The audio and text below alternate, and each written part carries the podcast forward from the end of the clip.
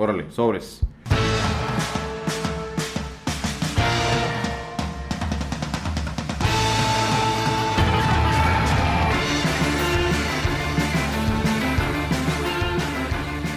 Damas y caballeros, este es el episodio número 9 de El Champán de los Podcasts. The Wine Connection Pod. Y estoy enfrente de Miguel Ferriño. El champán de los podcasts. Viste, no le decir. Episodio número 9. eh, Humberto Falcón está en, en la Ribera del Duero. Está con Cote García y con Carlos Pujanza. eh, Carlos San Pedro de Pujanza, perdóname. Vamos a hablar con él en un rato. Pero mientras, estamos Miguel y yo aquí en The Little Wine Market disfrutando eh, Cote Granuja. Tenemos en, en la copa. Ay, cabrón. Casi se me cae Casi pasa un accidente. terrible. Y arriba del cloth este de Riddle con el que se limpian las cosas. Nada más me quiero acordar qué es exactamente porque creo que era garnacha con algo más. No, ahorita Cote nos va a dar la explicación. Lo conocimos hace tiempo ya, a Cote. Eh, un tipazo, una muy buena persona y muy letrado en el tema. No, y sobre todo que trae una nueva visión, ¿no? Eh, de hecho, el, tema del día de hoy, aunque lo vamos a dividir un poco porque Humberto eh, está a distancia y no es lo mismo, es un poco más difícil, pero el tema central es las nuevas cosas que están ocurriendo en España, la nueva España, cómo está surgiendo este movimiento que en realidad pues supera muchos temas que ya están muy revueltos y analizados y reanalizados en el tema del vino y que intentamos superar, ¿no? Y algo interesante que, digo, está con Carlos San Pedro de Pujanza y con Cote de Cote. Y curiosamente, bueno, ya lo habíamos platicado en algunas otras ocasiones, tenemos el Valdepoleo y el Cote Granuja. Los dos vinos, eh, son el, el Valdepoleo dice vino de la Guardia y no sigue las reglas de La Rioja. Y el otro dice vino de la tierra de Castilla y León y no sigue las reglas de la Ribera del Duero. Entonces, si no me equivoco, por eso es porque tiene garnacha y demás cosas. El otro también son métodos diferentes. Humberto subió un video ahí estando en el viñedo norte de Pujanza que está a 700 metros de altura y tiene una muy buena exposición, totalmente diferente. Pero queríamos empezar el capítulo con algo, aparte de, de probando, con una noticia que Miguel encontró en Decanter. Y, y como decimos siempre, en sus fuentes, chequen la, cuál es la fuente más Fidedigna. fidedigna y no la... Hay que recordar que siempre los medios, y lo comentaba ayer en Twitter, eh, detrás de los medios siempre está primero el tema de cautivar para después vender, ¿no? Entonces, evidentemente, casi todas las notas, cuando no intentan dañar, intentan vender.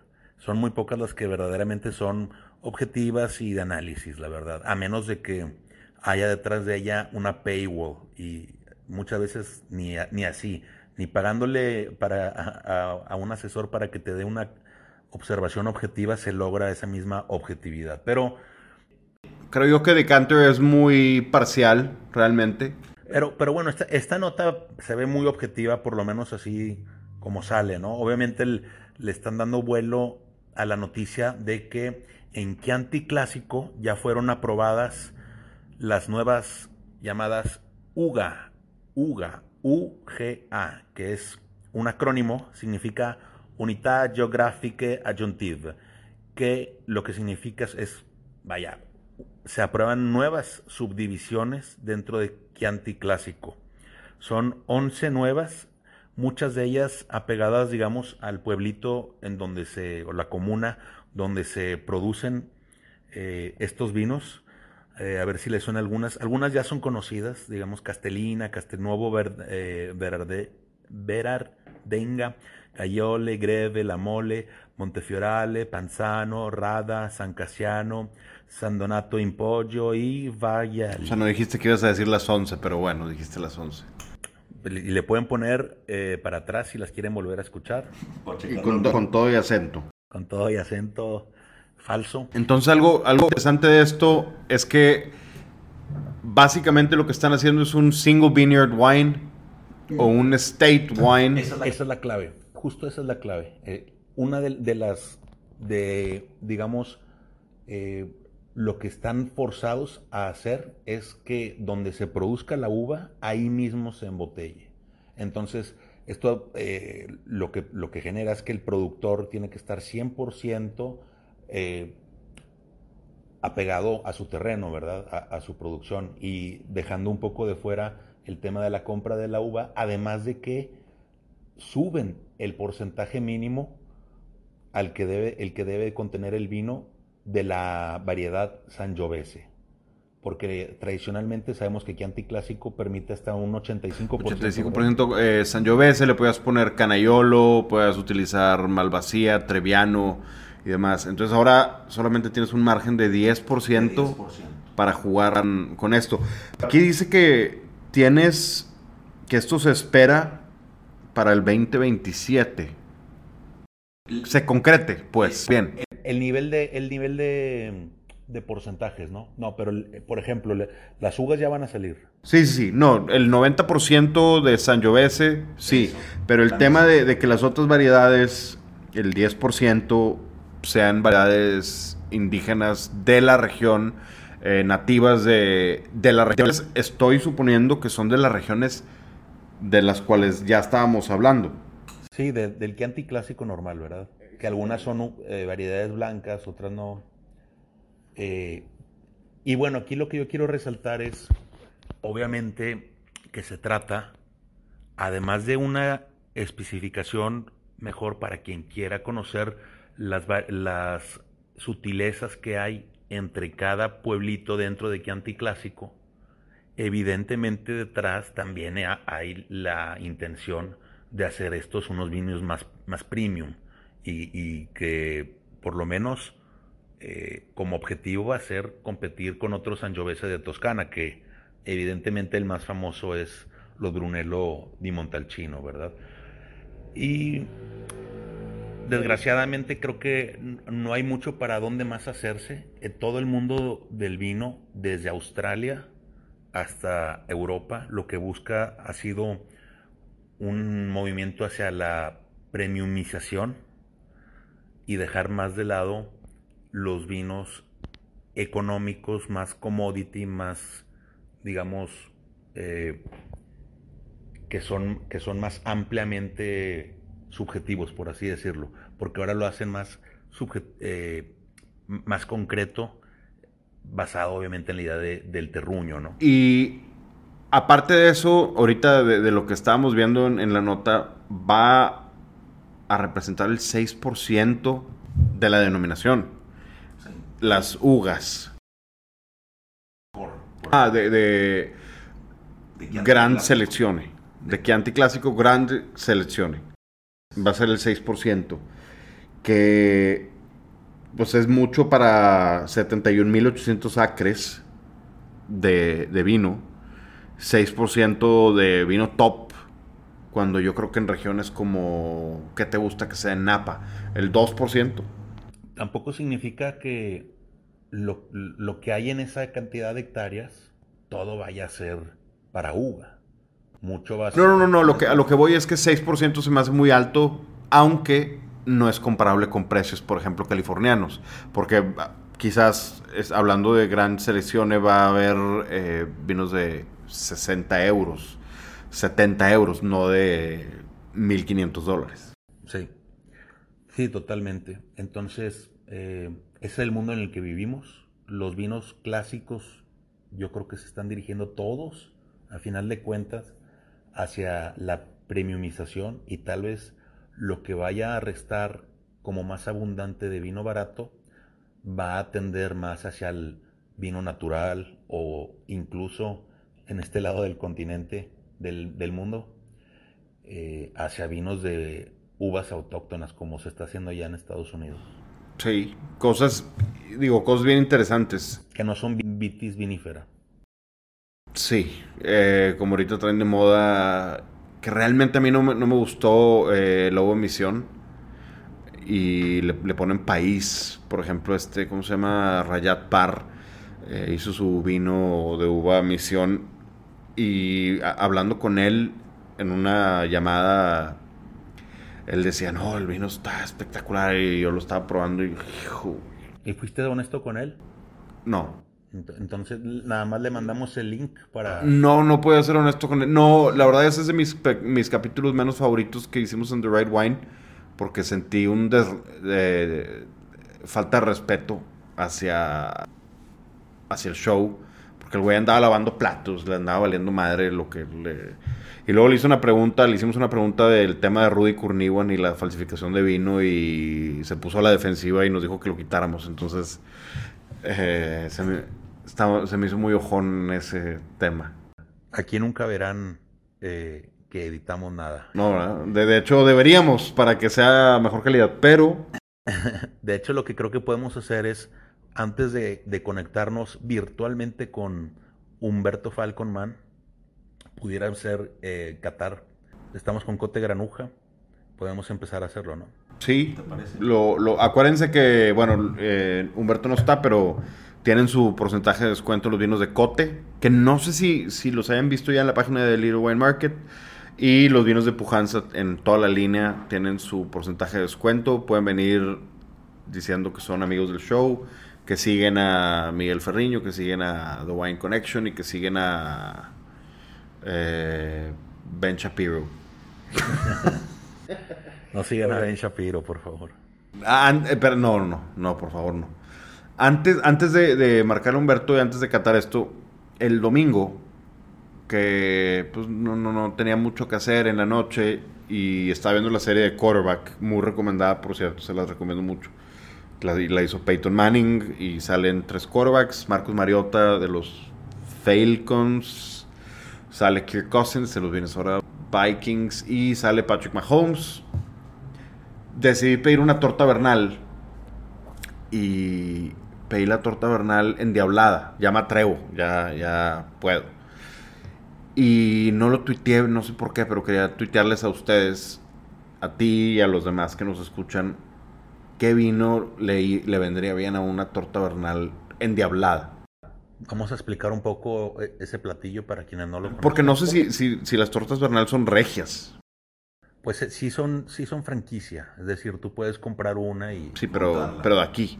Sí, es- eso es lo que no sé. Entonces, explica un poco... Pues es una torta de pierna con aguacate, crema, lechuga y. Y la trae salsa de, de qué es, no digo, No sé, la verdad, no, no estoy acostumbrado, pero a la torta vernal, pero la endiablada que es que ti- tiene picante. la carne está como ya sazonada previamente, en vez de que te manden el botecito y tú le eches lo que tú quieras, ya está sazonada, supongo que es como chile de árbol o algo así debe ser. Ok. ¿Y qué, qué vino se te ocurrió? No, eh, estaba pensando en algo como un Shannon, Sí. porque el picor es algo a lo que apenas yo me estoy acostumbrando. Entonces, yo sé que hay gente que va a decir, ah, no mames, no me puedo tomar el, ese. Es que es difícil el picante con, con alcohol de entrada. Entonces, Sí. tienes que poner acidez y si se puede, tal vez hasta algo de azúcar, ¿no? Yo me lo tomé con mi respectiva Coca-Cola. Yo sé que Humberto me, me- me va a mentar la madre, pero esa es la manera de hacerlo en domingo. En domingo. Después de un sábado difícil, supongo. Leve, leve, difícil. Pero bueno, el, el- díganos, escribamos en los comentarios si, si les... O sea, qué se les hace interesante probar. A mí se me... se me- algo de mi sec, de hecho, de wet. No, no sería algo seco. Sí, a, a eso voy. Meterle un poco de azúcar, acidez, para contrarrestar, Sí. obviamente, el, el picante, ¿no? Que, que- lo que te quema. O de plano, algo súper... Para, no- que para nosotros es como la salida, nuestros scapegoat champán. Ok. Jalaría. Jalaría perfectamente. Es como si estuvieras tomando pues, el, el tema de la espuma como una cerveza, ¿no? Con eso. Exacto. Exactamente. Y con algo de azúcar residual o muy seca. No, muy- no eh, un champán con edad. Algo cremosón, cremosón por ahí del 2004, 2002. Buena añada. Hay Don Periñón 2002, ¿verdad? Hay Don Periñón todos los años. Richard Geoffroy decidió hacer Don Periñón todos los años. Fíjense eh, lo que se aprende todos los días. Hace tiempo no, hace en los 70s, Sí. 80s no. Cuando yo empecé a tomar contigo no eran No. añadas anuales. Compramos un 98 y luego creo que salió el 2002. Ah, fue 98 el que compramos, ¿verdad? La primera vez. 2002 y del 2000 en adelante todos es consecutivo. 2001, 2002, 2003, 2004, 5, 6, 7, 8, ahorita no sé en qué año van. Y los rosados también. Y hay ediciones especiales también de Don Periñón, ¿no? La plenitud número 2, que antes se llamaba Enotex, que la sacan yo creo que 10 años después de haber sacado el Vintage. O sea, un, un 9.8. El 9.8 salió en el 2016, por ahí de 8 años. No. 18. ¿Cómo? No, no, no, o sea, salió, an- salió antes porque yo, pues yo estaba en Moet Genesis cuando salió el, el Plenitud 298. Ok. 98, perdóname. Sí. El 98 Dijiste el 2016. salió en... No, fueron 15 años entonces. Sí, son 15 años por ahí. Una cosa, así, ya ni me acuerdo. Pero están bien interesantes, son cosas bien interesantes. Sí, la, la champaña, eh, cuando, cuando envejece, la buena champaña se vuelve más cremosa, eh, se concentra un poco también el, el azúcar, ¿no? Sí, y más si es fermentada en, en barrica. O sea, si por ejemplo Ruinart, una Dom Ruinart, que ya es un poquito más oxidativa, que es... Y Ruinart Blanc de Blancs también, que están fermentadas ya en, en barrica, tienen una cremosidad espectacular. Muy bien, pues ya saben, dejar en los comentarios qué combinarían con una torta de cerdo y grasa o con cualquier tipo de comida rápida, sobre todo cuando es picante Con esa, sí. y especiada. Estoy oliendo, eh, a ver, Cote granuja. Para, ahorita vamos a explicar específicamente o describir específicamente eh, la composición del cote granuja, pero Y hablando de que está en la milla de oro de la Ribera del Duero, no huele para nada a un Ribera del Duero. ¿en qué sentido? No tiene esa fruta negra para mí que es, es demasiado Compotada, ¿no? muy compotada, que a veces es intrusiva. Y yo sé que hay gente que se ofende porque, ay, Vega Sicilia es el mejor. Es demasiado intrusiva esa fruta, es de este tipo de vinos. Y este no, esto yo siento fruta más roja, un poquito más ligero. Huele mucho más ligero, se siente, ya lo probé ahorita, eh, mucho más ligero en la boca. Como quiera bien presente el tema de la barrica, ¿no? Tanto en taninos como en estructura. Está muy bien integrado. Está inte- la vez que lo probamos, cu- cuando Cote estuvo aquí, estuvo bien interesante porque él tiene un punto de vista de- del biodinamismo no holístico, sin la parte holística. En la parte, digamos, esotérica. Oh, Sí, lo- sin, sin los cuarzos y esas cosas. Lo platicó de una manera muy interesante que yo me acuerdo que ese día creo que estaba como cansado y no tenía, o sea, vine y nada más lo, lo escuché hablar y me ganchó el, el tema. Entonces, lo- yo siento que tiene muy buenas ideas, mucha fruta roja, algo de especias, hay algo de canela, un poquito de canela, cierto mentol, no, no siento así tanto. No, no te puedo decir que la barrica se siente. No te puedo decir que hay un tabaco Sí. predomine, ni chocolate, ni vainilla. Sí, está algo, eh, algo especial, sobre todo en nariz, pero muy bien estructurado, un tan- o sea, taninos perfectos, pensaría yo. Tiene una nariz interesante como de cherry cola, que, que a mí me recuerda mucho a Douro, me recuerda algo a Burdeos. A ciertas. Eh, Santa Steph, por ejemplo, eh, de Burdeos. Sería un poco, para engañarme a mí como Burdeos, yo buscaría más bosque. Más bosque y un color un poco más. Además, el color es más muy oscuro. Sí.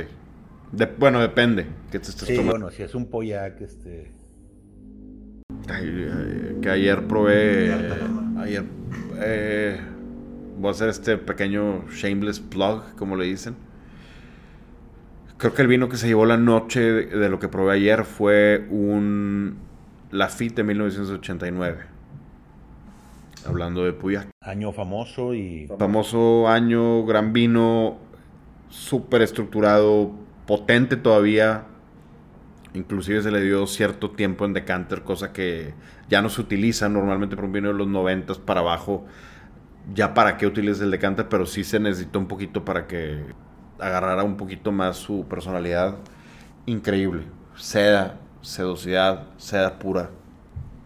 Pero tiene. Se asemeja un poquito a esto. Sí, hay sus paralelos y muy interesante. Y creo que este vino es de los que se guardan fácil 20 años y no te preocupa, ¿no? Que es 19 y pues es buen año, fue buen año en Burdeos, por ende tienes, pues tienes, eh, es muy directo de Burdeos con Rioja y Ribera del Duero. Sí. Muy cercano. Un poco más al sur, pero... Me, me gusta más el feeling en la boca que en la nariz. ¿Por qué? Siento que la, la nariz huele muy bien, huele bien interesante, pero ya que lo pruebas, es algo totalmente diferente a, a lo que huele. En, en, nariz pareciera ahora que va, que va a tener un carácter más expresiva la madera en boca. Y no, no termina siendo así. No, no, no, no es, es más sutil. Es, es, mucho más sutil, más integrado. Sí. Pero se ve que es un vino que, que no aflojaría en décadas. Mm -mm. Tiene siento que obviamente si es un vino para comer definitivamente la acidez o sea está salivando. Pero eh, algo de lo cual pues aquí en Monterrey no sales mucho es un, una carne asada como dirían nuestros buenos amigos argentinos un asado. Un asadito. Y, y justo el asado perdón que te interrumpa el asado más famoso eh, eh, así como tal en Argentina con ese nombre se refieren a las costillas. Es la, la, costilla y la tira, ¿no? Y la tira de asado es, es el, el, digamos, el músculo... Y los choris, los choris. Pero bueno, a todo, todos estos cortes que estamos mencionando son muy grasos. Súper. Y justamente un vino así, con la acidez que tiene además, le vendría pero perfecto. Además pensando aparte que el asado tenga notas de ya sea de, de madera o de carbón, ¿verdad? Que, que, los argentinos lo hacen con, con, madera. Con madera. O sea, es más leña sí, que, me, que, me, refiero a estos sabores ahumados. Sí. ¿Verdad? Entonces, Entonces gran, gran vino. vino. ¿Quieres probar el, el pujanza vamos- antes de llamarle a... Vamos a, vamos a probar ahora el pujanza y poder comprar y contrastar. Otra vez el... Siento que estás muy serio, Miguel. Muy solemne. No es solemnidad, es un elixir. A ver, vamos a comparar. La Rioja Nueva con la Ribera Nueva, por así decirlo. Wow. Ok, aquí, aquí definitivamente la, la madera se nota mucho más. Pero en el buen sentido tiene... Yo encuentro algo, un tema floral. ¿Sabes que está ese tema? Sí, algo como de violetas que te podrías topar en, en Barolo, en Barbaresco. Que acuérdate, que es que a todos los escuchas siempre les decimos, que es un triángulo muy peligroso en una cata ciega. Es La Rioja, eh, Montalcino y Barolo o Barbar... Bueno, Barolo más que nada, Barbaresco no tanto. Que Barbaresco de repente hay, hay ciertas notas muy específicas, pero... Pero está bien interesante también. Tiene algo muy eh, torrefacto, hay... eh, o sea, la tierra se siente como lodo, inclusive, en, en Hmm. la nariz. Tiene un tema medio funky, ¿no? Sí, funky. Está ese. ¿Te acuerdas que hace mucho escribíamos un. Ah, pues un, un lo describimos con como quick.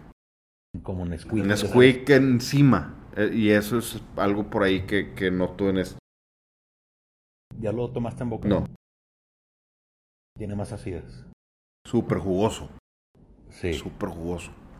Este, es, este es el tipo de riojas que a mí me gustan y que evolucionan de la manera como, como nos gusta, por ejemplo, un López de Heredia, que ahorita López de Heredia jamás sacaría un 2018. Pero yo le daría unos 10 años. Recuerda que el episodio se trata la Nueva España. Sí, sí, sí, pero es que la nueva España para mí es regresar a esas raíces, porque estuvo la época de los Emilio Moros, y de los mugas y esas cosas y estás regresando a, a los Remires de Ganusa, el bosque, Finca el Bosque, el Puntido y todo ese tipo de vinos que están en la Sierra Cantabria. Vinos un poquito más elegantes. Sí, estoy de acuerdo contigo que intentan bajarle la expresividad tan musculosa con la que fueron identificados eh, a principios de los 2000, pero yo creo que sobre todo este tipo de productores lo que busca es una expresividad más singular o única en su botella, ¿no? ¿Cuánto crees que tiene de alcohol? Yo pensaría un 13 y medio. Tiene 13.5. Es correcto. Ding, ding, ding, ding, ding, ding, ding. Hay una manera. En, en- en un tasting eh, lo vi con Jay Fletcher. Que dice que él respira el vino de, de una manera muy fuerte. Y que si lagrimea un poco es de 13.5 para arriba. Lagrimas muy fácil si se te mete mi vino a tus fosas nasales.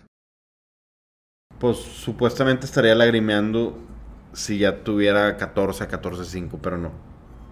Digo, creo que es una cosa muy romántica que dijo él, pero No creo que se arregle. Mucha fruta roja, muchísima fruta roja. La madera está súper bien integrada. Te digo, es como regresar a la Rioja vieja. A la Rioja tradicional, de la cual hablaba mucho el buen. Manuel Camblor. Que, que no sé si nos escucha, pero un abrazo. Un abrazo. Él nos presentó en su blog a Vampire Weekend, Sin duda. cuando salió esa canción de Punk A. Sí. Un, un gran blog. ¿Cómo, ¿Cómo han pasado los tiempos? Ahora son los podcasts. Deberíamos de hablar con él a ver, a ver cuál es su versión ahorita de las cosas. Y qué está tomando ahora. Vive en Santo Domingo. Entonces no creo que el, el acceso al vino sea tan fácil. No, pero, pero, pero va mucho a... Y es amigo de, de los buenos importadores. Es, es amigo de Kermit Lynch, es amigo de... ¿Cómo se llama? Neil Rosenthal y demás. No, no sé si te, acuerdas que iban a su Claro. casa y ponía... No, vino Neil Rosenthal y me trajo estos vinos a probar. No, no me acuerdo de esa historia, pero gran blog. Así como me gusta mucho, y lo, lo quiero recomendar acá. Creo que yo lo hice en el episodio anterior o en el antes de ese. El Instagram del señor Oduz. A-U-D-O-U-Z-E. Eh, famoso por tomar vinos extremadamente viejos. Hablamos de siete décadas y más. De siete décadas mínimo. Entonces en- eh, se la pasa subiendo a Instagram fot- fotografías de vinos eh, de principios del siglo o de finales del siglo XIX. De principios del siglo XX. Sí, sube cosas... Digo, que cosas que yo he probado, lo último que subió, que, que fue un Don Priñón de los 70 yo he probado Don Priñón de los 70 eh, Y cosas de las cuales nunca hemos probado y que jamás vamos a probar. y que probablemente no, no vais a probar nunca y no podemos decir si en realidad es tan bello como él dice, como El Chablis del Famosamente. 1923. Que, hijo, también, quién sabe. donde nos queda la duda, pero no podemos, hasta no probar, no podemos tomar una decisión firme. Pero bueno, esperemos no se nos muera y algún día podamos ir a alguna de sus cenas y, y comprobar. O no voy a decir cuál más, al final del episodio probablemente lo diga. Quiero tener la perspectiva de Carlos y la perspectiva de... A Carlos San Pedro lo tuvimos en The Right Wine en persona. Eh, tipazo. Y nos acompañó a Bread, a mí y a Humberto a comprar ahí pan de bread y a Cote pues lo conocimos aquí en Monterrey, pero no ya no existía The Right Wine y todavía no existía The Wine Connection. Muy bien. Entonces sí, yo creo que lo que acabamos de probar lo vamos a com- complementar muy bien con... Es correcto. Y antes de llamarle a Humberto, vamos a bueno, yo les voy a recomendar que el viernes sale el disco nuevo de Blur. Vamos a ver qué con qué nos salen. ¿Qué nos recomiendas si no sabes cómo viene? Porque me gusta el sencillo, el primer sencillo que sacaron, me gustó mucho. El segundo no me gustó mucho. Pero pues los- Blur es una gran banda, entonces debe haber de perdido cuatro canciones buenas. Ah, aparte es Blur. Ok. Es Blur, no, no es Gorilas. Acaban de llenar el estadio Wembley dos veces Sí, no mandes con Paul Weller de, de abridor. Bueno, no, de colaborador. Pero bueno, sí es abridor a la vez. Y Paul Weller, mira que. Que te abra Paul Weller es, Mira que Paul Weller debería de cerrar. Eh, en un caso ideal, utópico, sí. Sin duda. Todos los conciertos a los que asista. Claro. O sea, a los de Oasis, a los de Noel Gall- Él debería ser el, A los el- de Paul McCartney. Él, él debería ser el headliner, pero eso es en nuestra mente, desgraciadamente. Ya se va a conectar Humberto. Entonces vamos a hacer esta conexión. Bueno, bueno, bueno. ¿Qué dice Hey. la, las Cantabrias? No, Cantares no, ya estamos ahorita en Castilla y León. Estamos en Segovia. Muy bien. Estamos en Segovia. Estamos en una capital de provincia que Ya. eh, dice quien se queda encerrado 10 horas en un ascensor. Segovia.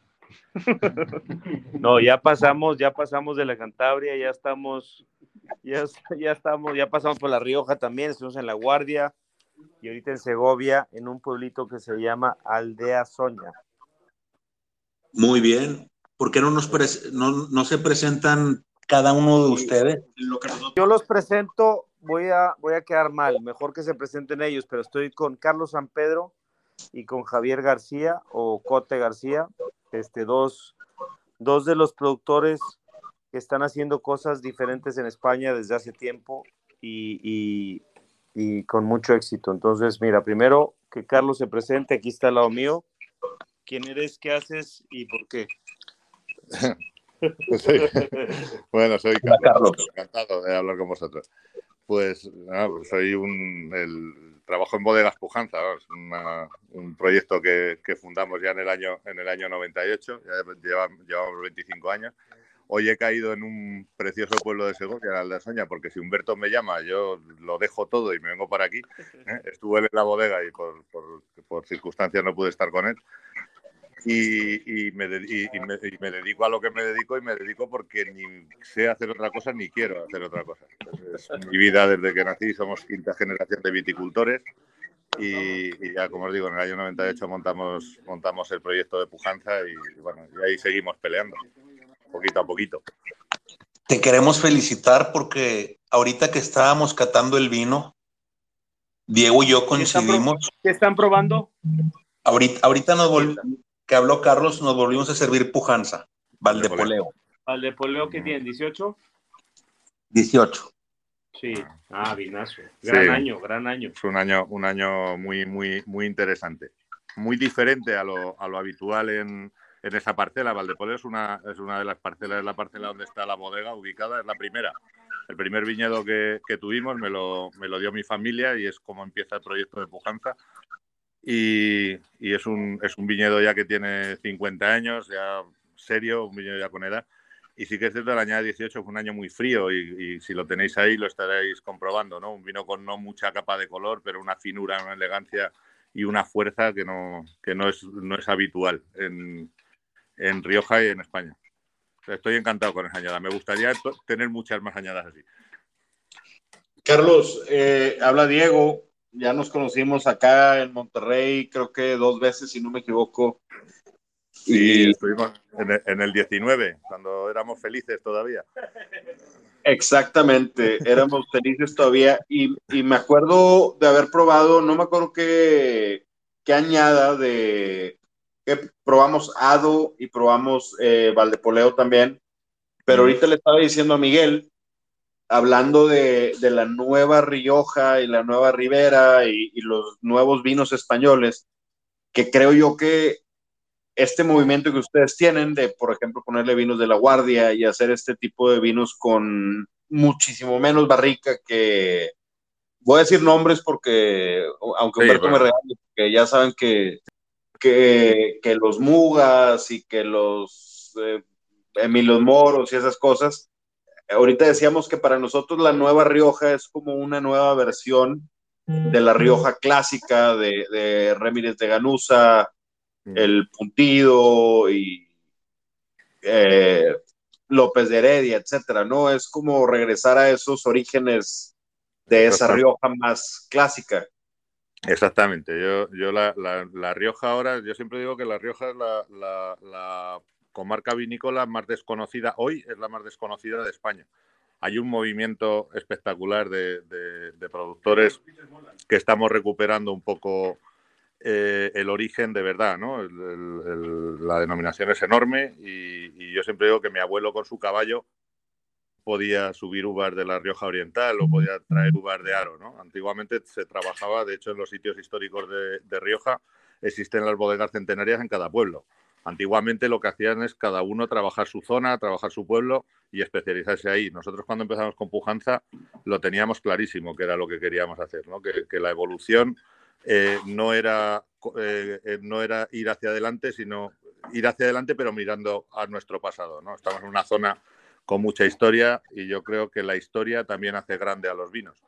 Entonces, un poco es lo que, lo que nosotros empezamos a recuperar. Fuimos, si no la primera bodega de las primeras, que empezaron con ese, con ese concepto de vinos y ahora, gracias a Dios, están entrando muchos, muchos chicos jóvenes, segundas, terceras generaciones, que están haciendo, haciendo cosas súper interesantes en Rioja.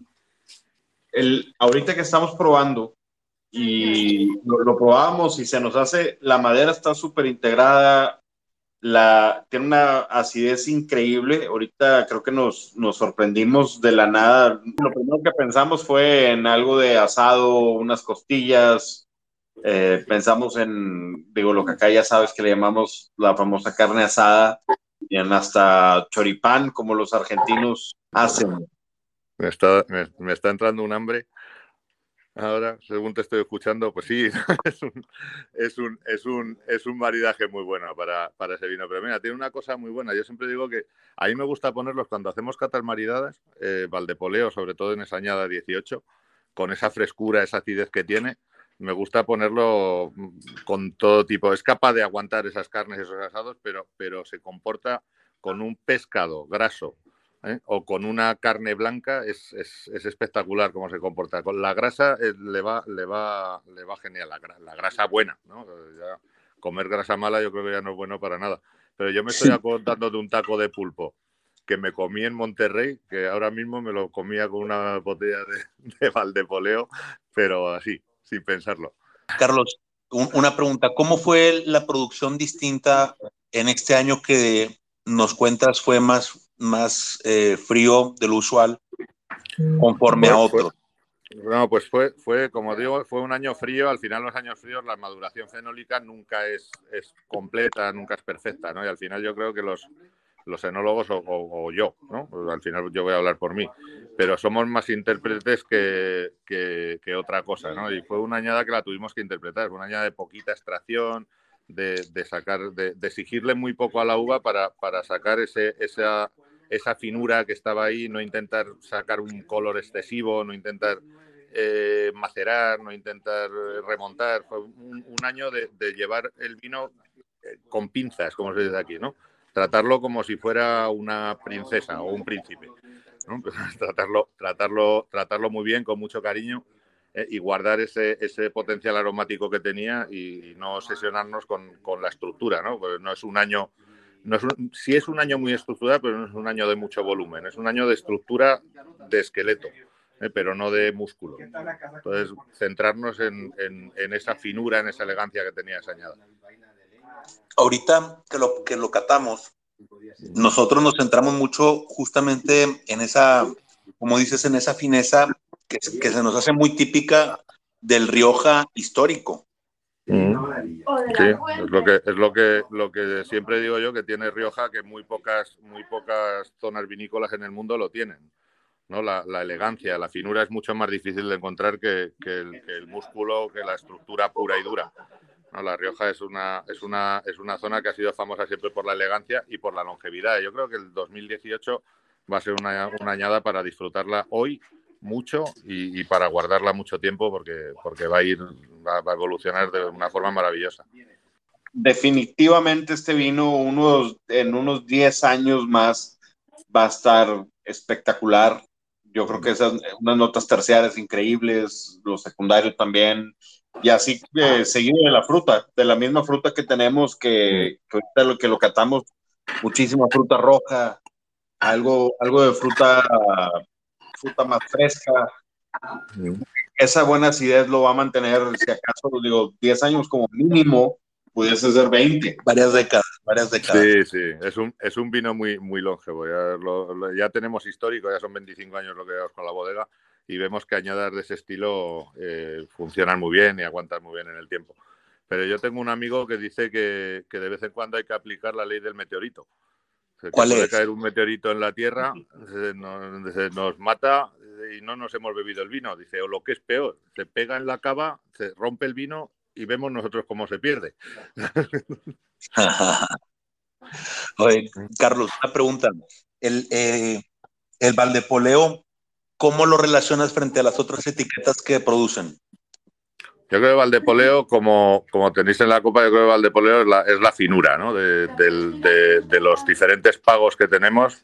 Eh, yo creo que Valdepoleo es la finura, eh, la Paul es la opulencia, Norte es la tensión y Cisma es Cisma. O sea, Cisma no, no sabría ni definirlo, ¿no? Pero, pero yo creo que Valdepoleo es de las etiquetas, es el vino más fino, más elegante. ¿Y, y cuál es tu hijo preferido? Eh, los, los, los seis que tengo. los, los dos hijos de verdad y los cuatro vinos. No, eh, cada, cada, yo, creo que cada, yo creo que cada vino tiene, cada vino tiene su momento. El vino que más momentos me, me apetece tomar normalmente siempre es Valdepoleo, por, por su estilo. Eh, mi niño precioso es Norte, ¿no? Norte siempre será la bodega, sin Norte sería, sería difícil de entender. Entonces, Norte al final es el, es el vino que yo creo que más satisfacción nos ha dado a nivel eh, personal, a nivel profesional y a nivel imagen de marca en, en el mundo, ¿no? Pero, pero yo siempre digo que el vino que más veces me apetece tomar es Valdepoleo. Muy bien. Y no sé si quieres agregar algo, pero te quería preguntar hacia dónde ves esta dirección que nos comentas de los nuevos productores, de los que traen ideas frescas, rescatando la buena historia que ha tenido Rioja y sobre todo cuál es el futuro con el que planteas pues todo el tema de Pujanza. Bueno, pujanza ya al futuro ya, ya me llega. Ya tengo a mi niño de 20 años que ya, que ya está metiendo el dedo en el ojo, ya ha terminado enología, una primera parte y, y- y ya ha hecho vino y ya tiene muchas ganas de, de entrar. Entonces, bueno, ahora estamos todos con mucha, con mucha ilusión. A mí me ha vuelto a ilusionar mucho con el proyecto, porque al final cuando llega una segunda generación siempre apetece estar con él. Y, y el futuro de Pujanza, si no cambia el, el- niño la forma, es, seguir trabajando nuestros viñedos, seguir aprendiendo, se- seguir aprendiendo de ellos, seguir entendiéndolos y cada vez ir, ir sacando más, más, más esencia ¿no? de esas viñas que, que tenemos. Vosotros, como dices, la habéis catado hace unos cuantos años y veis que la evolución es constante. Siempre estamos, no, yo siempre yo soy un, un amante de mi pueblo y de mis viñas. Entonces, al final, eh, seguir con lo mismo. Y Rioja, gracias a Dios, creo que puede, que puede, va a costar unos años hasta que, hasta que, porque esto no va a ser cuestión de un día, pero, pero creo que va a ser una de las, de las grandes zonas vinícolas del mundo, seguro, vamos, porque hay ahora gente muy, muy buena trabajando, trabajando en, en- esos nuevos Riojas, ¿no? Que es muy respetable lo de toda la vida, eh, está, ¿no? y ha hecho que, que una comarca vinícola sea más o menos rica, ¿no? Porque, porque era una zona muy pobre y con ese tipo de vinos que se inventó en aquellos años 70, eh, algo sucedió y, todo ha ido bien, pero, pero ahora ya necesitamos un empujón y necesitamos estar en el mundo, ¿no? Ahora viajamos más, tenemos más apertura al mundo y, y- y los, los chicos que vienen ahora, bueno, que yo me cuento entre ellos, ¿no? Que yo tengo 50 años, que parece que tengo 100, ¿no? que, que, pues hemos, hemos viajado, hemos visto vinos por todo el mundo y yo creo que, que eso va a venir muy bien para que La Rioja saque todo el potencial que tiene. Estimado Carlos, lo, lo importante es que tienes allá gente como Humberto que está agarrando tus vinos y trayéndolos a México y presentándoselos a toda la gente acá, no solamente en Monterrey, nuestra ciudad, sino en Ciudad de México, en Guadalajara, en las playas, Cabo y demás, y haciendo, haciendo nombre acá en, en toda la República, que la gente pruebe más de tus vinos. Ha sido, ha sido una maravilla conocerlo y fue una maravilla el último viaje que hice y tengo muchísimas ganas de volver. Yo creo que, que- que es un, un- un país donde, vamos, yo me, me siento, me siento igual que en casa, vosotros sois maravillosos, vosotros que os conocí sois maravillosos también, la comida es una barbaridad. ¿no? Los vinos mexicanos también están creciendo de una forma de en calidad buenísima y es un sitio donde siempre apetece ir. Estoy esperando a ver si Humberto se viene arriba y me invita, pero no hay manera.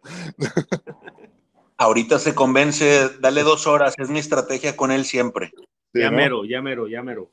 Bueno, bueno, chavos, eh, vamos, mira, Gracias, Carlitos. Muchas Vamos gracias, a- a Carlos. cenar, vamos a cenar. ¿quieres despedirte? Sí, claro que sí. Como, como os he dicho, ¿eh? estoy deseando de volver, de volver a verlos. Fue una maravilla ese, ese viaje a México y tengo muchísimas ganas de volver. Te mandamos un saludo de regreso y muchas gracias, la verdad. Una gran producción que nos inspira. Te mandamos un gran abrazo, sobre todo por la experiencia que nos estás dando ahora que lo estamos probando justo en este momento en San Pedro, México. Un abrazo para vosotros también de San Pedro, casualidad. Sí, sí. Muy bien. Bueno, hermanitos, yo- yo me quedo con, con una reflexión de este viaje que he hecho por La Rioja. Como decía Carlos, es una comarca, dice que va a ser muy grande. La Rioja es una de las grandes comarcas de vino en el mundo históricamente. Se han hecho los grandes vinos. Se dice que aquí vinieron muchas bodegas de, de Francia a hacer y a comprar y a llevar vino en épocas de filoxeras y de oidio y tal. Y yo creo que La Rioja siempre ha estado, eh, la, la- la máscara de La Rioja siempre ha sido pues las grandes bodegas súper respetables, ¿no? Las que ya conocemos todos. Eh, Cune, Marqués de Cáceres, eh, Tondonia, La Rioja Alta, Muga, eh, Ramón Bilbao, todas estas grandes bo- marques de Riscal históricas y que, y que han puesto a este lunar de territorio en el mundo, pero que hoy en día hay un hueco donde yo veo proyectos como el de Carlos haciendo cosas de, de parcela, donde yo veo proyectos también, como ya hablaremos o ya hablamos con, con Juan Díez del Corral, ¿no? como Castillo de Cuscurrita, que están haciendo cosas en, en otro, en otro, en otro este, enfoque, pero, pero viene lo que están ahí, si están sentados en la, en la tienda y espaldas de ustedes está lo de Óscar Alegre y Eva Valgañón. Creo que La Rioja va a ser, lo, ya es muy grande, pero creo que hay muchas zonas en el mundo que están empezando o, o- o- o, eh, emprendiendo proyectos de, de parcela, de elaboraciones con menos intervención en bodega. Este, creo que hay muchas cosas, hay mucho New Kid on the Block y creo que La Rioja está un poco sin, sin verse por estas grandes bodegas que mencioné primero. Y Carlos, con pujanza, eh, es uno de estos jugadores ya muy serios, porque tienen 20 años y tienen toda la reputación y todo el posicionamiento y el respeto y el prestigio, pero hay un sinfín de bodeguitas nuevas que están queriendo hacer un cambio, no porque lo que está esté mal, pero están queriendo hacer un, un enunciado. Y, y lo que más me emociona es que Pujanza pueda revivir un pueblo tan mágico como La Guardia. Y creo que, que Castillo Cuscurrita pueda revivir un pueblo tan mágico como Cuscurrita Río Tirón. Y que Óscar Alegre con Alegre Valgañón pueda revivir un pueblo tan mágico como Sajazarra. Y así en un, y en un, en un diámetro de 10 kilómetros te encuentras acá en La Rioja Alta y Rioja Alavesa probablemente 20 pueblos que te enamoras, que te, que te roban el aliento y, el, y el, te enamoras de estos pueblos que están, están desiertos porque no hay el turismo, porque no hay la afluencia de, de mercado y porque los jóvenes de estos pueblos se van a buscar una vida a, Madrid, a Barcelona, a Valencia. Y, creo que estos proyectos tenemos que, hay, hay un compromiso, si alguien, si nos apasiona el vino, La Rioja tiene que ser una de las regiones que ten- tenemos que respetar y honrar, porque fueron de los, de los primeros que, que nos han dado todo este mundo. Y hoy en día están, están quedándose solos estos pueblos. Y, y hay, que, hay que revivirlos y comprar vinos de esta zona y buscar estos productores nuevos que hacen cosas tan interesantes porque el vino va a traer turismo y restaurantes y etcétera y, y economía otra vez porque esto que he viajado, que, que he estado ahora con, con mi familia este, compartiendo como turista, porque siempre vengo yo a estos, a La Rioja o Rivera o Prerato, pero vengo como en negocio, ¿no? Ahora que he venido como turista y me meto en estos pueblos, son joyas, son patrimonios, son cosas hermosas y es gente lindísima y la comida es espectacular, pero falta flujo. Y creo que, creo que esos proyectos van a ir trayendo más atención a la nueva Rioja, a la Rioja no de crianza, reserva y gran reserva, sino a la Rioja que atreve a hacer microvinificaciones parcelarias y que hace unas cosas en vinos que te vuelven loco. O sea, Carlos en Pujanza que pues que tiene vinos que son de parcela, Valdepoleo, La Paul, Norte, Cisma, ante San Juan, ante Porta Latina, este, o Castillo Cuscurrita con su, con su señorío Cuscurrita y su cerrado del castillo y su tilo. O sea, más todos, todos estos jóvenes moviéndose, haciendo cosas súper interesantes. Es el, eh, creo que es el mejor momento para meterte en La Rioja. Es emocionante La Rioja y creo que a los que nos apasiona el vino merecemos un respeto y un, y una, y un honor hacia La Rioja y pues ahí está Valdepoleo, es una botella de 40, 35 dólares que como lo están probando ustedes, pues, es un gran vino, está completo, tiene todo. Y pues bueno, este, yo estoy, si ya estaba enamorado de Rioja, este viaje me ha aganchado mucho más y, y quiero quiero y debo hacer más porque, porque la gente beba esto y que conozca esto y que estos pueblos tan, tan, tan increíbles vuelvan o, o puedan tener más turismo, más vida, más economía, este, porque, porque son joyas, esa es la verdad. Y bueno, se me están enfriando unas chuletillas que Cote hizo aquí en la brasa. Eh, ya están todos cenando adentro, pero bueno, yo solo quería decirles mi... Y todavía no, todavía no tomo, ¿eh? O sea, todo esto que les dije es desde el corazón. Todavía ando, todavía paso una antialcohólica sin problema. Al ratito ya no sé.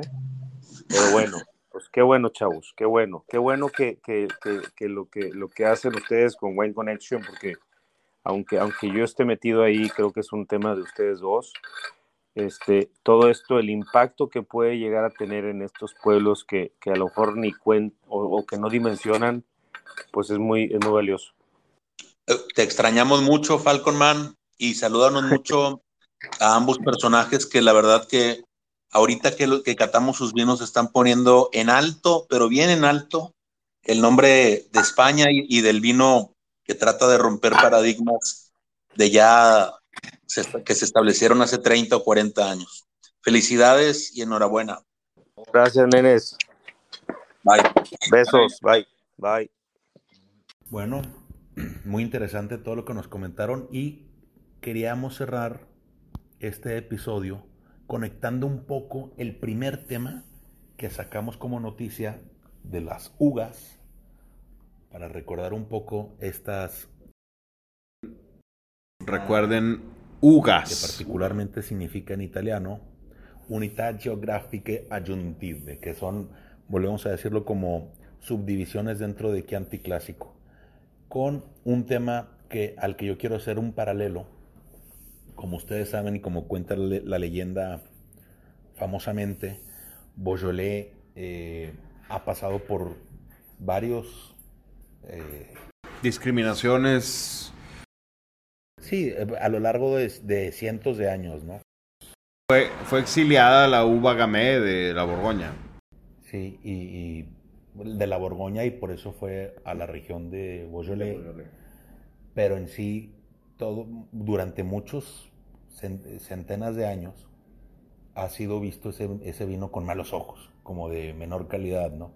Entonces, un poco relacionándolo con el tema de uvas, donde ellos quieren ir hacia el mercado premium, yo creo que así nacieron famosamente los Grand Cruz de Beaujolais, que como pocas veces en el mundo, uno que es Grand Cru de Beaujolais no menciona la palabra Beaujolais ni siquiera.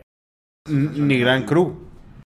Ni Grand Cru y ni Beaujolais para esa asociación negativa. Nada más vienen, eh, eh, volvemos a lo mismo, las especificaciones geográficas donde se produce cada uno de estos vinos. En el caso de estos Beaujolais Grand Cru son 10 y vamos a hacer una cata rápida de eh, mi pueblito o mi apelación eh, favorita. Muchos prefieren Moulin Avant. A mí se me hace muy carnoso, no sé. A mí me gusta mucho Morgon. Tiene, tiene mucha potencia Mulana Van. Digamos que es como el. Si, si estás probando Borgoña, eh, estás hablando de un.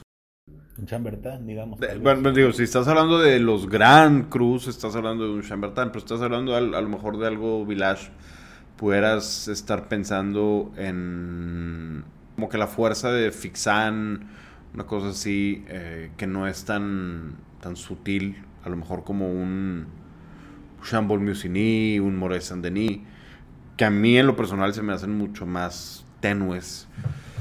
Eh, en, en- tema de Beaujolais Cru, a mí me gusta mucho Fleury. Se me hace bien interesante. Muy underrated está Brouilly y Côte de Brouilly, que, que son muy frutales y tienen esa fruta que tú buscas, pero ya habrá que encontrar el correcto para ti. Yo no me voy a casar con esa opinión. Específicamente, sobre todo, Côte de Brie se me hace, eh, no sé, donde la, la- la calidad se pierde más. Y San, Santamur es bien interesante. A ver, 10. Vas, te dije que te iba a preguntar. Quiere hacerme caer en ridículo. eh. No, no, no, no, está, está bien. Mucha gente no sabe ni cuatro. Moulin Avant, Fleury, eh, Brie, Côte de Brie, Morgon, Reigné. eh, eh, veamos Ya sé cuáles dos te van a faltar. Santamur. Eh, uy, ¿cuánto llevo? Seis. Seis. Me faltan cuatro, cuatro. Ah, no, siete. siete. Me faltan tres. Eh, oh, se me escapan. No recuerdo. Esos, tres, ya sabía que te iban a faltar nada más esos tres. Muy bien. Chenas, Ok, Chanaz. Julienas y Chirouble. Que, que son muy raros. Es muy raro eh, decir, ah, me- déjame tomo un Chenas. Es, más raro aquí en América. Es raro todo en realidad, pero volvemos a lo mismo. Yo creo que es- estas apelaciones, es- estas subdivisiones que hicieron de Beaujolais y, y que intencionalmente dejaron fuera de la palabra Beaujolais, lo hacen en un tema sobre todo también de marketing, pero tratando de complementarlo con mayor calidad a, a lo que es un Beaujolais a secas o Beaujolais Village o eh, etcétera, ¿no? Y de la misma forma creo que Chianti eh, clásico busca hacer este tipo de entre marketing y entre tratar de encontrar una especifi- especificidad mayor eh, atada a la geografía, ¿no?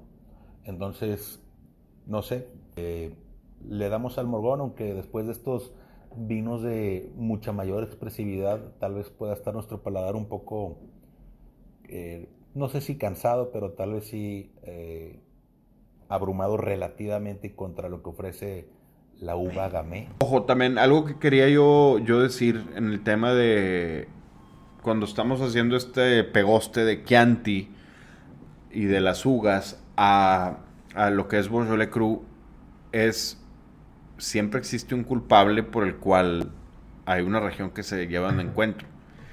Chianti se lo llevó de encuentro el Cole de Falco, el- esta, la, la canastita mugrosa que llegó aquí. Y acá se lo llevó de encuentro lo, el- lo que llegó a Estados Unidos con el, el Beaujolais Nouveau. George Dubois sí es, eh, Beaujolais Nouveau es el, es el sinónimo, Beaujolais Nouveau. Y sus vinos también tienen estos Beaujolais Cruz, pero se parecen más al Beaujolais Nouveau que el Beaujolais Nouveau mismo. Creo que se pierde un poco de esa eh, diferenciación o especificidad cuando le metes de entrada eh, carbonación, maceración semicarbónica o, o carbónica entera, pero sí la más, la más usual es semicarbónica en donde pues eh, lo llenan de CO2 el tanque y, y la uva eh, su- sufre una digamos descomposición Se llena solo al, al al momento. taparlo, al, al- el oxígeno. Correcto. Eh, y sí, la, la uva se descompone en ese CO2 y se hace muy, muy frutal, ¿verdad? Entonces, por lo general es muy fácil de distinguir, eh, particularmente la variedad eh, Gamay. Y ahí es donde, al hacerlos todos tan similares, se pierde un poco la diferenciación. Pero aquí tenemos un del productor Julien Sumier 2019 Morgon. ¿Qué te parece, nariz? Espera, espera nada más para terminar, porque no terminé la idea de, del del Chianti, iba a- ¿te acuerdas del Chianti Rufino? No Chianti Rufina, como la región. Chianti Rufino, esta etiqueta dorada, gold, una cosa así también se llama. Ese es algo de lo que perjudicó Chianti. Y así como el Blue Non perjudicó los vinos alemanes y el Oppenheimer y esas cosas. ¿Cómo se llama el otro? El de la leche de, la- de madre, ¿cómo se llama? Luframilch Sí. también. Eh, Eso, eso perjudicó. Siempre hay vinos que, que como que hacen esto. Y hay vinos y productores y, por ejemplo, movimientos como este de las ugas en, en Chianti y los Beaujolais Cruz y los Cruz de Beaujolais que nunca van a ver que diga ni Grand Cru, ni van a ver que diga Beaujolais, ni van a ver que diga Gamay. Solamente hay que saber que la uva es Gamay, que están en el sur de la Borgoña, O en el norte De- del de- Ródano. en el norte del Ro- o sea, de Dijon para abajo. De Dijon, eh, de Dijon a Aviñón, eh, básicamente. Sí, no, no, no me refiero a la, di- digamos, a la región vinícola de Ródano, sino específicamente en la región política del Ródano Alpes, creo que algo así se llama. Tú, tú eres el geopolítico, pero sí, sí te, sí, sí te entiendo. Es como Es- decir Nuevo León, Sí, sí. te explico. Entonces vamos a nariz, ¿no? Morgon 2019, Julien Sumier. También disponible aquí en Little Wine Market, ya saben, siguiendo los trucos de siempre, eh, pues haciendo crecer nuestra cuenta y comunidad. Los amamos. A ver, nariz, Y, y obviamente es para que ustedes tengan acceso a lo que estamos probando. porque lo padre es eso, es, es ver nuestras notas subjetivas que nada más nacen de nosotros y compararlas con lo que ustedes perciben y contrastar, tal vez decir, no, para nada que encontré eso, decir, oh, mira que son unos cracks. En nariz yo lo noto un, un Beaujolais, voy a decir Beaujolais aunque no diga la etiqueta Beaujolais, pero, o, o bueno, un, un gamay típico, ¿no? Eh, Muchísima fruta roja. mucha fruta roja, mucho arándano, eh, por ahí algo de fresa. eh, La famosísima mm, eh, raspberry, que, que es la frambuesa. frambuesa, que es delicioso, que es muy... mm, Te recuerda mucho a un Pinot Noir, pero mucho a Gamay también. Lo encuentras en algunos tempranillos, de hecho. Es algo bien interesante. Un, un poco, y me recordó a un, a un sour, digamos, a- como a piel de naranja. Sí, y este fin de semana me tomé un... um, O cáscara de naranja. la- sí, eh, te iba a decir que me tomé un Old Fashion.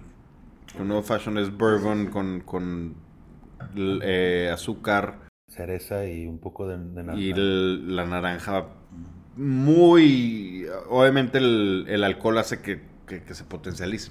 Sí tiene ese, ese aroma. Pero hay un aroma bien interesante.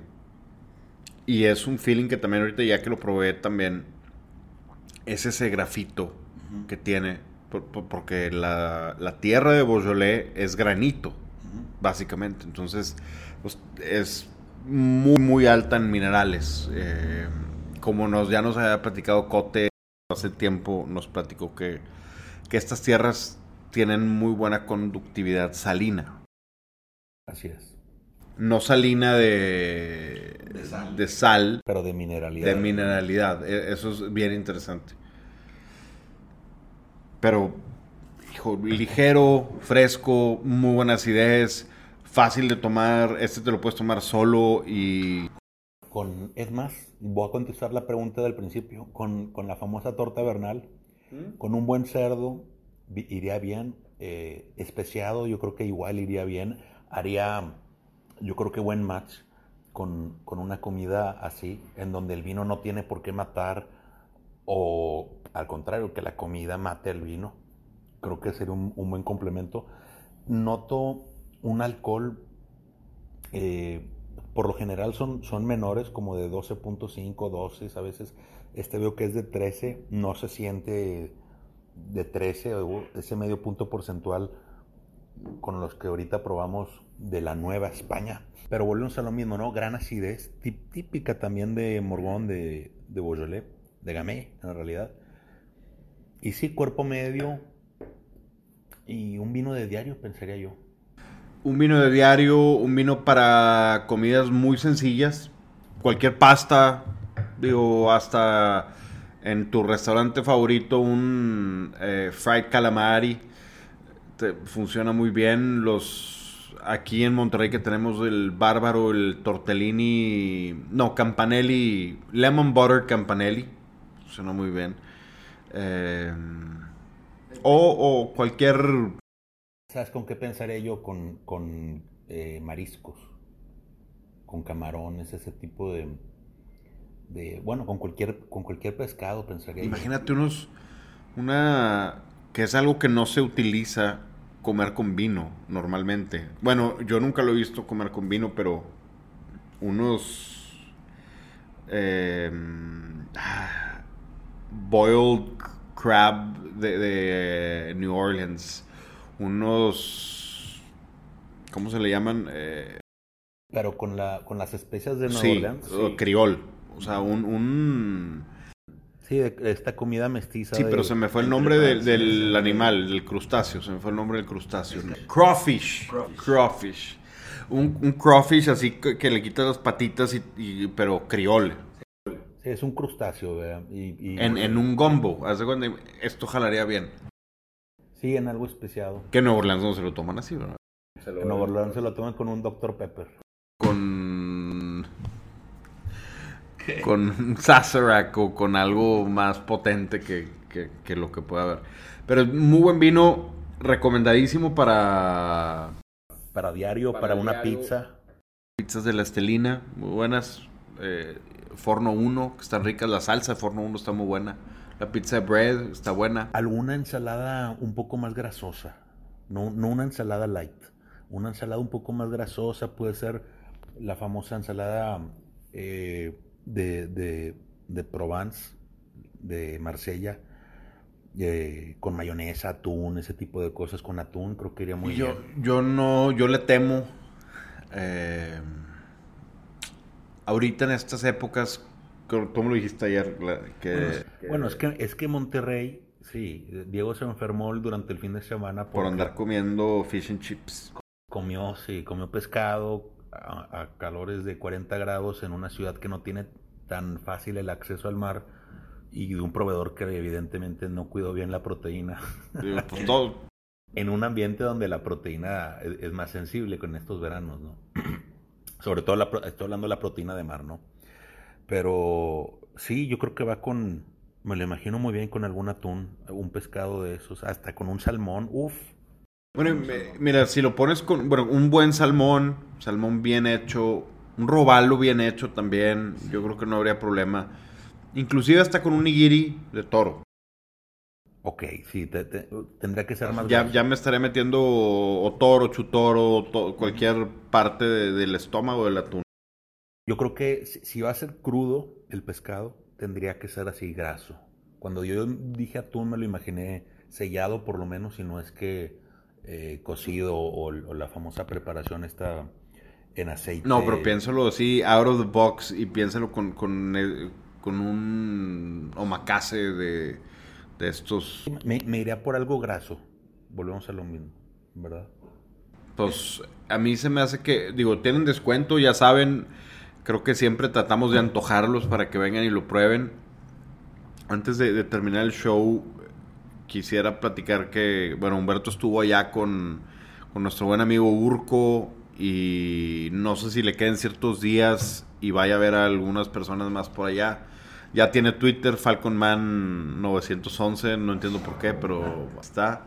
Síganlo. Eh, y síganos a nosotros, Miguel Ferriño, Diego de la P. Y nos, nos divertimos en Twitter. Yo, yo me divierto en Twitter, en threads ahora. Me divierto también. Eh, es otro. Otra excusa más para escribir estupideces en internet. Exposición comercial, digamos. Un tema vegetal también, ¿no? Para, para rematar. Muy, muy, muy poco, pero bien, sí. Eh, sí. Y ya nada más para terminar. Eh, queso de cabra. Este tipo de...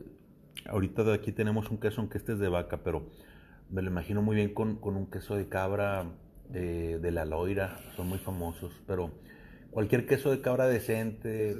Es queso de montaña de mi pueblo mágico del buen Rodrigo Somoano, un saludo. Saludo. Eh, este tiene unas notas, tiene unas notas más como de queso azul, aunque no, no veo que esté inoculado ni nada, pero algo similar. Eh, sí, muy buen vino de diario, fácil, te lo tomas viendo el golf con este verano. Eh, viendo el golf me refiero en el, en el campestre. Ah, sí, en el hoyo 1. Eh, tres, tres buenos vinos bien diferentes y lo más interesante de todo es que estamos hablando de vinos nuevos que están rompiendo los paradigmas del pasado, ¿no? Digamos, si hablamos de, los españoles, el tema de los Vega Sicilias, de los Emilio Moros, de los Mugas, y allá, pues, de George Duboff y estas cosas que, que reinan. En el imaginario colectivo que desgraciadamente se formó en torno a vinos de mala calidad y que ahora se tratan de rescatar con productores que, ni modo, sacan la casta y, y a, derrumbar eh, eh, esas eh, preconceived notions, ¿no? Es correcto. Como, y algo que repetimos mucho es prueben y no tomen a mano esta palabra, pruébenlo.